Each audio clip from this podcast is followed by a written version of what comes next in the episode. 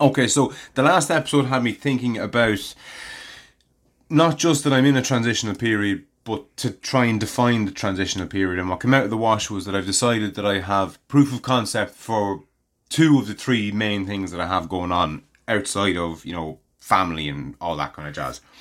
So the three things that I have going on is an MMA gym, the podcast, and the business. The MMA gym is only getting out of the ground. I don't know me arse me elbow. I haven't a fucking clue what I'm at, and that's fine. The business and the podcast are up and running in a couple of years.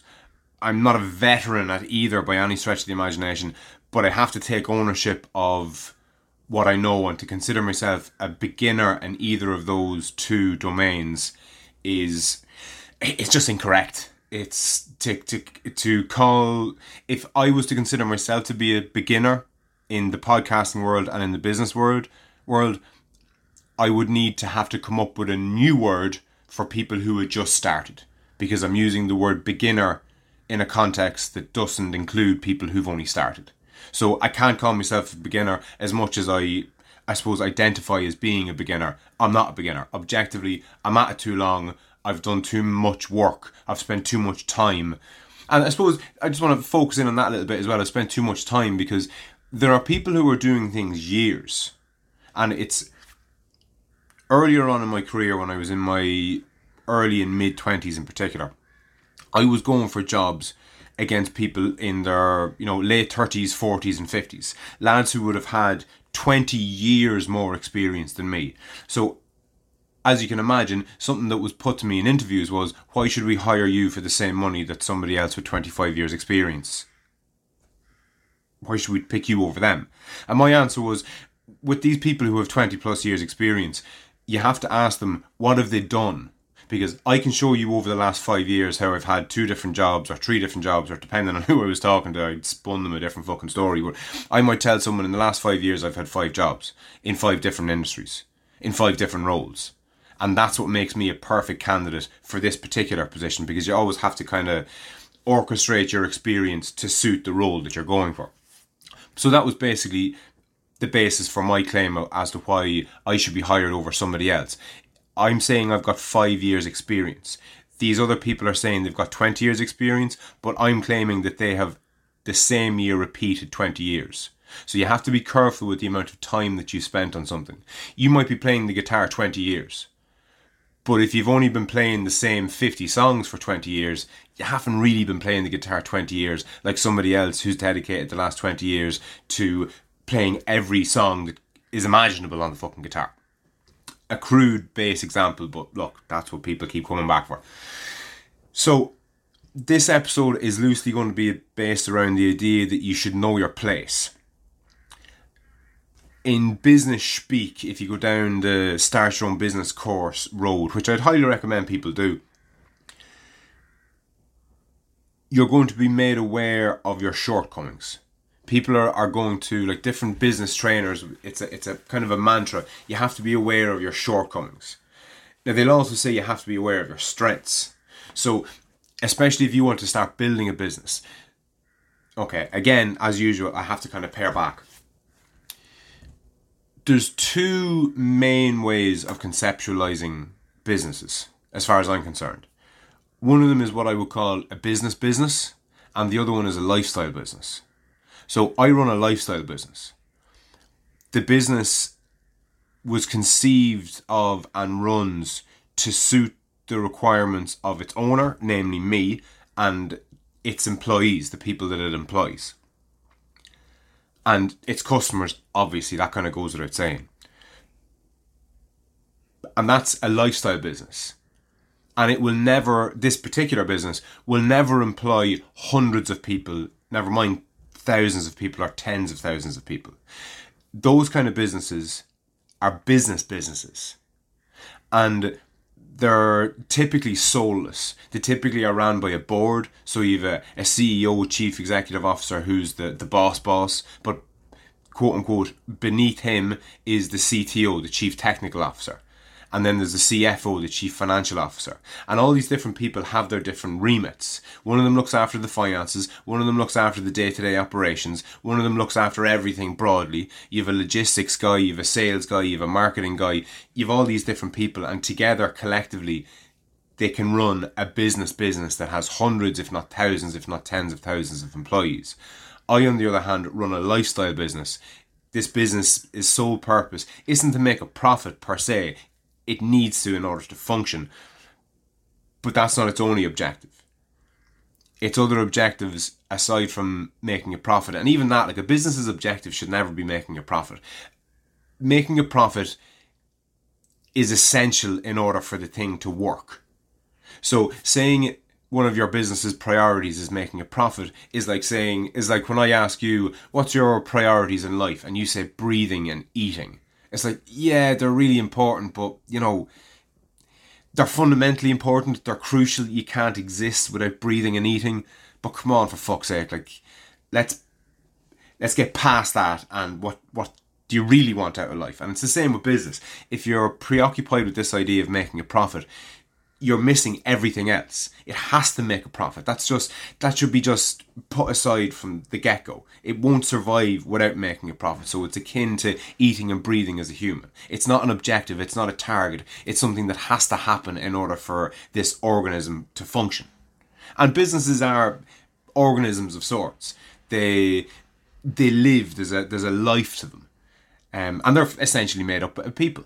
They're made of people doing the logistics, people doing the deliveries, people doing the sales and the marketing and, and all those other different things. Now, it gets tricky with a lifestyle business because you don't have a board of people. You've got one cunt, namely me, who's the logistics guy, the finance guy, the marketing guy, the delivery guy, you know, and all that jazz. So, as far as I'm concerned, at least, if you're looking to get into a business, if you're looking to start a business, if you think you have the entrepreneurial spirit, say, let's say, to create something out of nothing.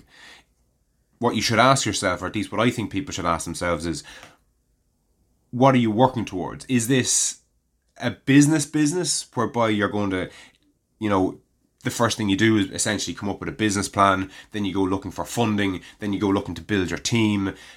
And you know, you you typically in that type of scenario, you look for somewhere between 50 grand and 250 grand as a feasibility study, then you'll want a series A round of capital of, you know, 1 million to get you to this particular part and then the next seed capital of 10 million and you know within a year or two you've 800 people working for you and you're in business. That's a business business and that's typically where people with business degrees go they look to start their first year of trading with, you know, 5 million in sales. But a lifestyle business is typically, and again, I'm, I'm dumbing this down just for my own sake, if nobody else's.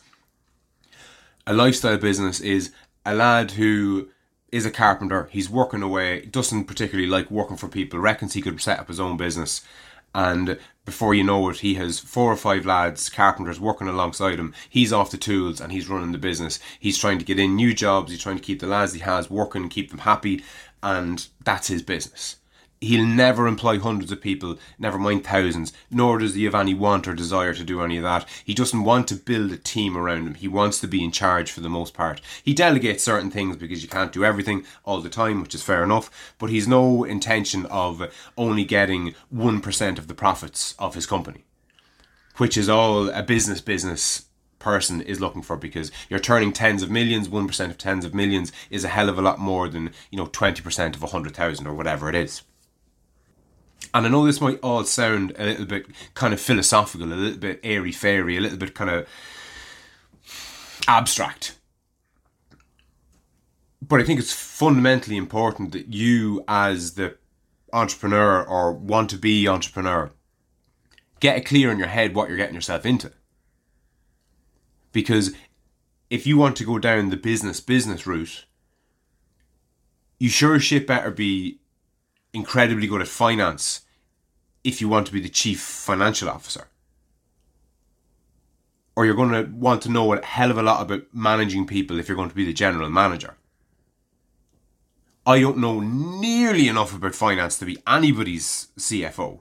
Nor fucking close. I can barely handle my own accounts. But I'm not particularly good at any one thing. I'm relatively good at lots of things. So it suits me to have a lifestyle business and not to get involved in the more corporate world of business businesses. Because that's the other thing. In the corporate world of, of business businesses, you're very much a bit part, no matter what position you're in. Unless maybe your CEO, they tend to have a, a very far reaching remit, say, than the other board members. But for the most part, if you're in a business business, it's a corporate environment. You have departments that look after specific things, and you're you're typically in one of those departments.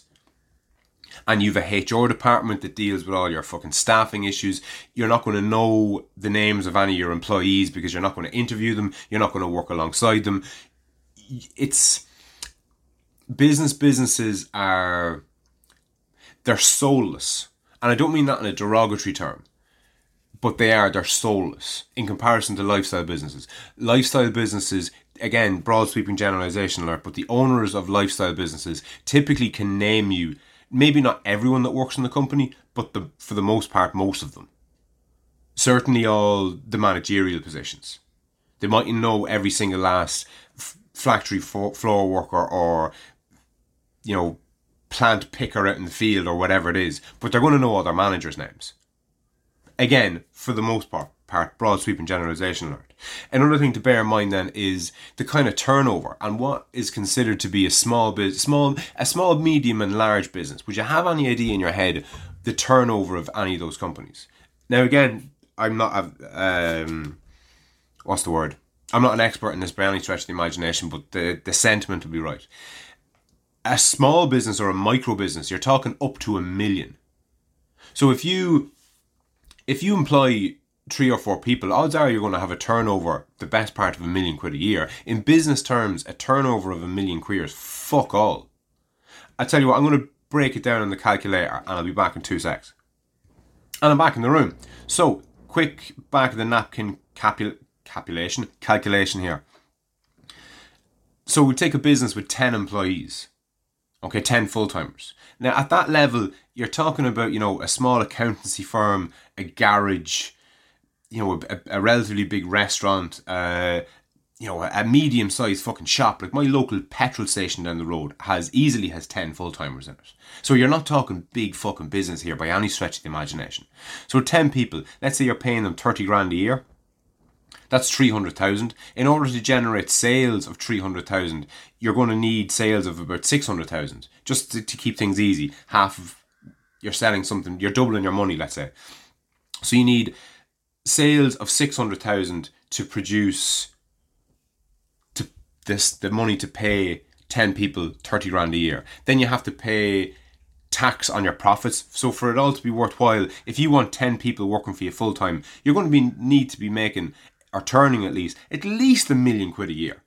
So your local shop down the road could easily be turning a million quid a year. And that's a small business, that's a micro business.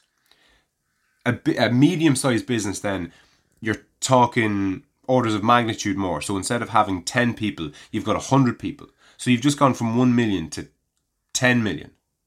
And it doesn't scale exactly like that. And then a large business, you're into hundreds of millions. And I think people lose sight of that. I think people have it in their head a lot of the time that, Jesus, if your business is doing 700 grand a year, she fucking must be a millionaire. But not if you fucking have to hire people in order to get that turnover. But anyway, I must actually sit down and do a more detailed basics to business episode in the future. But sticking to the more philosophical end of things, and it's I suppose the main thing that I've harped on about if you were to if you were to try and encapsulate everything that I've ever spoken about, it's all about kind of self discovery. It's all about learning about yourself and by default learning about other people because you can't understand other people until you understand yourself. And there's a bit of vice versa there as well. We we learn from other people to hopefully learn a little bit about ourselves.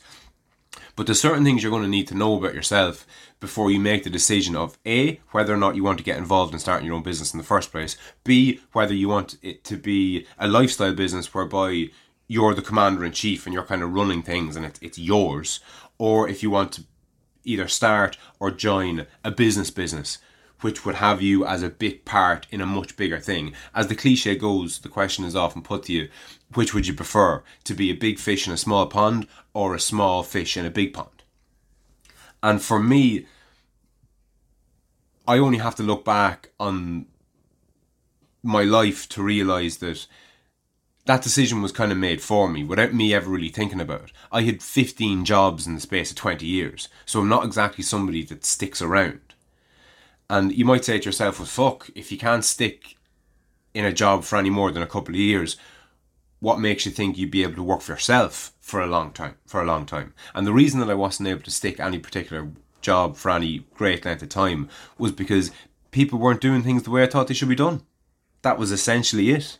I get frustrated with how poorly it was ran. Now, a lot of the time in hindsight, that was just down to my own ignorance. And I have to take some accountability of that.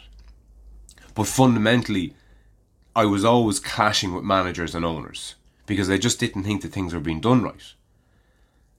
And I'm glad to say now, with the benefit of hindsight, of course, that I'm now working for myself a lot longer than I actually worked for anybody else.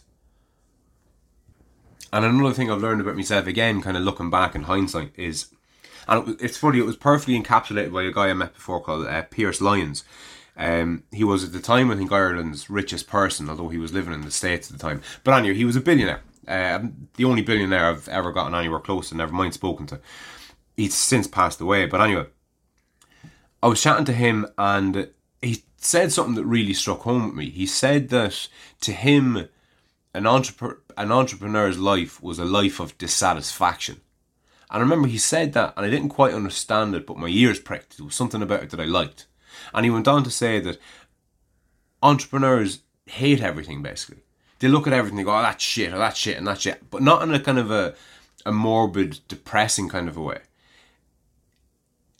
Entrepreneurs are people who are entrepreneurial. They they get frustrated with things because they could see them being so much better. And that's part of the whole vision of an entrepreneur. It's an integral part, it's, it's a necessary part, it's a fundamental part, as far as I see it, of an entrepreneur. There's a there's a there's an undeniable creative element to entrepreneurship. And my understanding psychologically is that entrepreneurs and artists are essentially the same people. Very different, but very much in the same category as another cliche goes, they, they tend to, to think outside the box. They tend to see things that, that other people don't. And for me personally, I get pissed off at everything. Every shop that I'm in, every place, anywhere that I go, any restaurant, nothing's ever done right as far as I can see it. And that can be very frustrating, as you can imagine, but it can also be very liberating, especially when you do bite the bullet and you do sink your teeth into something that you own and control wholly because you're responsible fundamentally for absolutely everything. You're responsible for how clean the driveway is, how much fucking dust is collected on the gate. You know, the the organization of the files in your fucking office, just the layout of everything. The book stops with you for absolutely everything. And like most things, it's a double edged sword. It's the best thing in the world because when everything's under your control, you get to control everything. But when everything's under your control, you're fucking responsible for everything. And then when you start hiring people, that cranks up the anxiety that little bit more because you're now responsible for people's fucking livelihood. Like I I got away with a lot in the first year or two because ultimately it was only me by myself and if I made a balls of it and it went tits up, well then, you know, so be it. I tried my arm at it and it didn't work out, you know, you dust yourself off and you get up. But now that I employ people, not that many people because we're only coming out of COVID, but the staff will increase over the coming weeks and months. And you're responsible for these fucking people. So it's not a decision that you should be taking lightly. And then again, if you really want to start your own business, but you're fucking terrified of the idea of being responsible for other people's wages as well as your own, well, then just start fucking small and take it from there. Because a big problem that I have with business businesses is a lot of the time you've got lads coming out of college with degrees and masters and all the rest of it, and they know some super fucking shit cool stuff that I wish I was privy to. but they lack the tangibleness of having built something from nothing.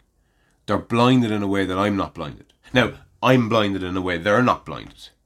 I had a, a very challenging conversation on the phone. It was about two years ago with a friend of mine over in England. And he was interested in my business. And to my discredit, I can't even repeat the questions he asked me. He asked me four questions. And he expected me to know the answers to these questions because as he saw it you couldn't run a business without knowing the answers to these questions but he's a he was an eton head over in he went to eton in in the uk like he's a public school boy and he's a business business person he books the trend a little but I, I don't want to get into too much details but he's a business business person. So he wanted to know for example the cost of goods sold and i didn't know and he was like how do you not know the cost of goods sold? But that's what's important to him and it's not it's not that it's important to me it's just not how i conceptualize it. I know i know what everything costs i know what i sell it for and i know what my margins are but i don't have it encapsulated in the textbook form that he was taught and we're very different like he kind of phrased as far as i was concerned at least he referred to his staff as minimum wage numpties that's how he conceptualizes the people that he employs. Minimum wage numpties.